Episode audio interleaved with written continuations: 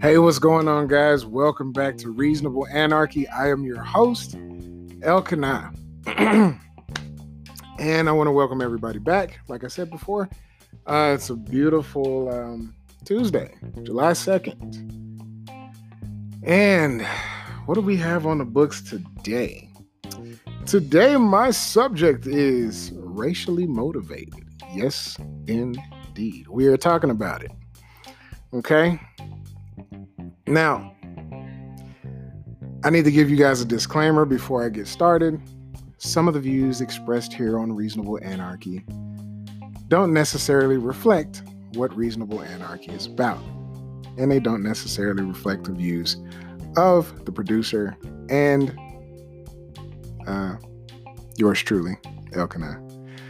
Um, you may not agree with everything that I'm going to say today, but that's okay. I don't expect everybody to agree with uh, everything and anything that comes out of this whimsical mind of mine. But I had a, I came across something on Facebook the other day that I wanted to address. And I thought it was the nicest racial comment that I've ever seen. It, it was it was so well blended in with the compliment that you would have missed it if you weren't paying attention to it. Now, the the comment, I'm not gonna say who it came from because I'm not about blasting folks or anything like that. That's not what we do here. Um, but the comment goes as this. I'm gonna read you the comment and I'm gonna tell you about the picture. The comment goes, What in the baby shark do do do do do is going on here? It is not enough he's a kid, but a white kid.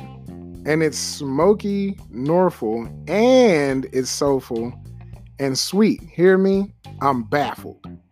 Now, the picture, or more so the video, is of a young, uh, as they projected, a young white kid playing a bass guitar to, I believe it was a gospel song. Um, um, uh, black guy that wrote, uh, wrote the gospel song, and the young boy was was doing well. You know, I mean, he was doing phenomenally. My problem with the whole thing was, why did you have to address that he was a white kid? why not just address he's a young man with a great talent and he's he's doing that well. I didn't quite understand why the need to bring out that he's white. This that he's able to do this. That, oh wow, he's white and he's got rhythm. Okay, there's plenty of people that I know that are white that got more rhythm than some black people. You know? And it just kind of it struck a chord with me and I was kind of I was kind of taken back because had it been a young black kid, that whole statement would have been different. That statement would have probably said something to the effect, "You better play that guitar, baby." Wouldn't have been no no addressing his color, nothing, just that he had a skill and he was working it. But because it's a white kid, you got to bring all of this elaborate stuff out of here like white people have no rhythm. They they can't express their talent they can't do something beneficial to mankind. And you know, I don't want anybody to think that I'm taking a side because I'm not taking a side. I'm addressing everything as a whole. I had a about a two and a half hour conversation with a friend of mine this morning um, about racism. Know, she shared with me her personal views and what she had taught her children. And I think it's absolutely wonderful that she's teaching her children to be strong individuals, strong people. Where I had the difficulty and disagreement with was that she put a limitation on them because of their color. She said, You're strong black people. And I thought to myself, okay, well, how come they just can't be strong people?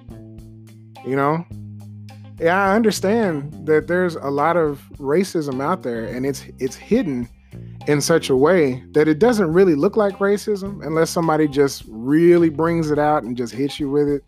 Like, oh, you black, you a nigger, you know, you know, something like that.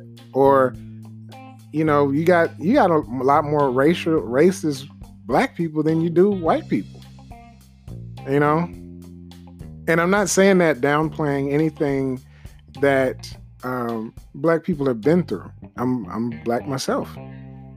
You know, brown skin. You know, I don't know why they call it black because like black is a color. It's not necessarily an ethnicity. But that's besides the point. That's a whole nother you know uh, episode, and I might do one on that too. Um, what back to what I was saying. She she was mentioning to me that she gave her children this scenario that because they're black, these are the things that they're going to run into. And at the same time, saying that the world is not going to see your heart, who the Most High has created you to be. They're going to see your outward appearance, which is a true statement. They do look at the outward appearance, everything about you on the outside. Nine times out of 10, they're not going to look to the inside to see who you are as a person. And that part I understood. But the limitation was you're going to experience these things not because you're a person, but because you're black. You're a black girl, you're a black boy. And, you know, and all the things, all of the, the crazy things that they're doing, you know, to black individuals on the news, I mean, it's it's completely absurd. It's it's crazy. You know, I would never want my children, and I don't have any children yet, but I'd never want my children to have to experience anything like that. And I had another conversation um, that pretty much brought that out. I, I really had to look and see, okay, what could I tell my son or my daughter growing up, you know, in this skin that they were placed in? Because we are not these bodies. This is this is more or less a vehicle for us to travel in. We are all spirit. We're all spirit beings. That's what we are. We are spirit. We have the most high's breath in our body. That's what animates this house, this body. He didn't specifically say, oh, you're going to be black and you're going to go through these problems. No. He put us in this body, this house, whatever skin tone, whatever whatever culture we were raised in, that's what we took with us into the world. And there's a whole lot of people out there that have what I call a handicap. They've been taught in such a way that they only look they look for the negative things in a person whether that be skin tone, whether that be how much money you got in the bank, what kind of car you drive, how you dress, how you speak, how you walk. It just it, it gets into everything. And these people have a major handicap in life. And I think that's that would be one of the things I would express to my child. I would say, listen, yes, you have brown skin. Yes, there are a lot of people out there who have a handicap that can only see your brown skin. Now, what you choose to do with that, that's up to you. But I'm teaching you that you are a person, you're a human being, you're a child of the Most High. If that person can't recognize that within you, then they have a handicap, not you. You can still look for the good in everyone because everybody has his breath. You know, it's it's what people choose to do with what they've given him, that's what makes that person an ugly individual, you know, or just someone you don't really want to be around. At the same time, you can still go to him on their behalf. Make some changes in this person's life to where they're not like this anymore. They don't treat people like this anymore. You know, I mean, I that would be something I would have to instill in my son or my daughter that you don't have to go to their level. You don't have to respond to them in their manner. You can still treat this person as a person, even though if they're not treating you as one. You know, because of whatever reason. I think that's one of the biggest things that goes on in society now is it's this the whole racism thing. And and I have a statement that I call it the statement of the year. and, it goes like this If you're still racially motivated, you need to sit down and hang those boots up. You've been marching to that beat way too long. Statement of the year. Because we're people. At the end of the day, we're people. Every one of us.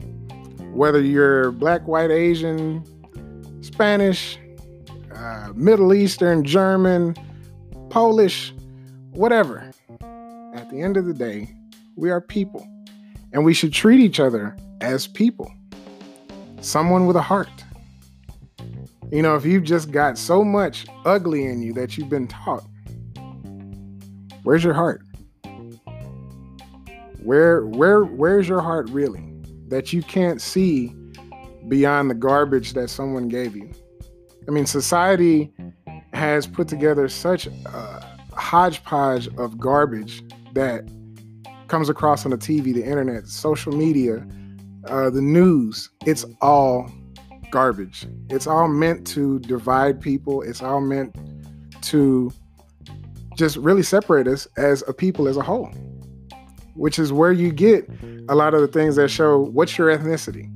Why do you need to know that? Why is that why is that important for you to know my ethnicity?